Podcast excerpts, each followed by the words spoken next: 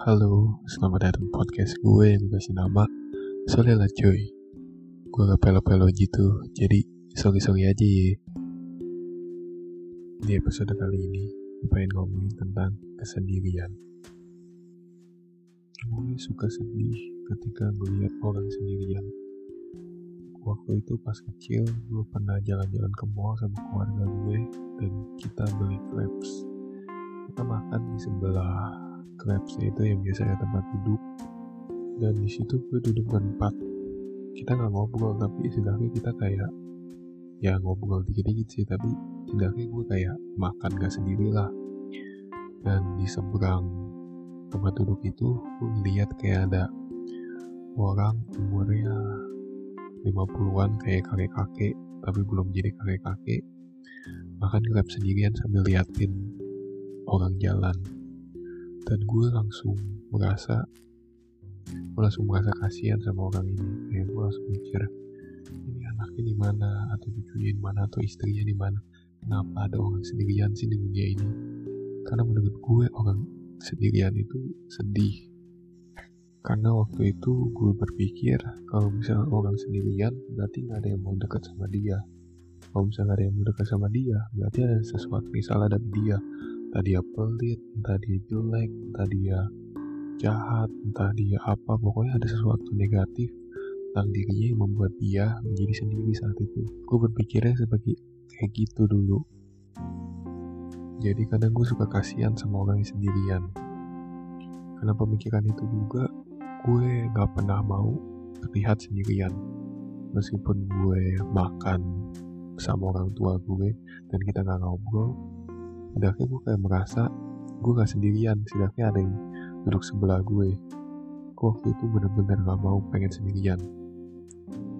Dan kalau misalnya di sekolah pernah waktu itu teman-teman gue lagi pada apa ya pokoknya gue lupa kenapa tapi teman-teman gue waktu itu nggak ada lah. Dan gue nggak tahu mau makan sama siapa. Kayak aneh gak sih biasanya gue makan sama kelompok ini tuh tiba-tiba mereka semua anehnya nggak ada.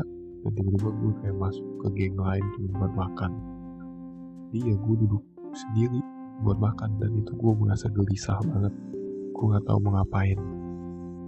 Gue kayak bener-bener nggak pengen kelihatan kalau misalnya gue itu sendirian. Kayak gue merasa aneh kayak kalau misalnya orang lewat kan gue tuh mau ngeliat gue sendirian. Gue tuh nggak mau kelihatan kalau misalnya gue nggak punya temen entah gue punya teman atau enggak tapi gue gak pengen kelihatan kalau misalnya gue tuh gak punya teman.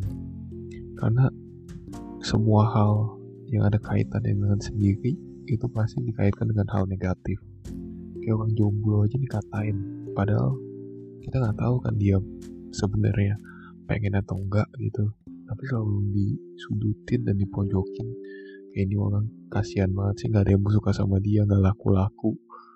Kurangnya apa sih gitu gue terbawa dengan hukum society itu semua. Gue akhirnya memutuskan untuk mencari pacar. Gue waktu itu nggak tahu arti kata pacar tapi kata seseorang itu artinya pasangan bicara. Dan sejujurnya gue nggak tahu kenapa gue mencari pacar. Karena menurut gue diri gue sendiri itu belum butuh pacar. Karena ada suatu perbedaan antara pengen punya pacar dan butuh pasangan.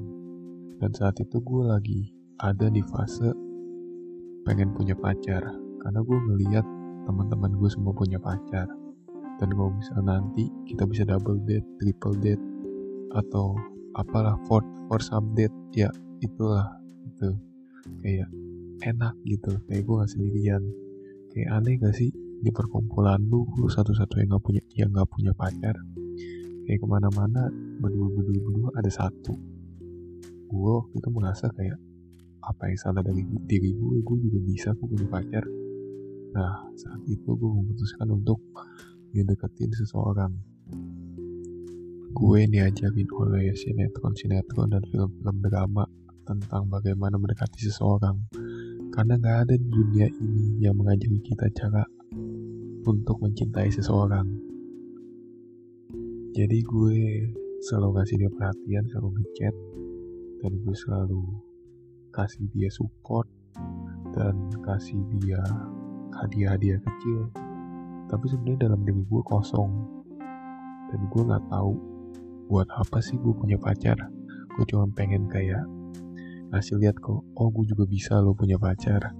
Gue juga semenarik atau seunik itu loh dan mungkin karena itu juga gue ditolak. Sejujurnya gue merasa sedikit sakit. Tapi bukan karena sakit dia nggak cintai gue. Gue lebih ke kayak wah orang bener nih tentang gue. Gue gak bisa.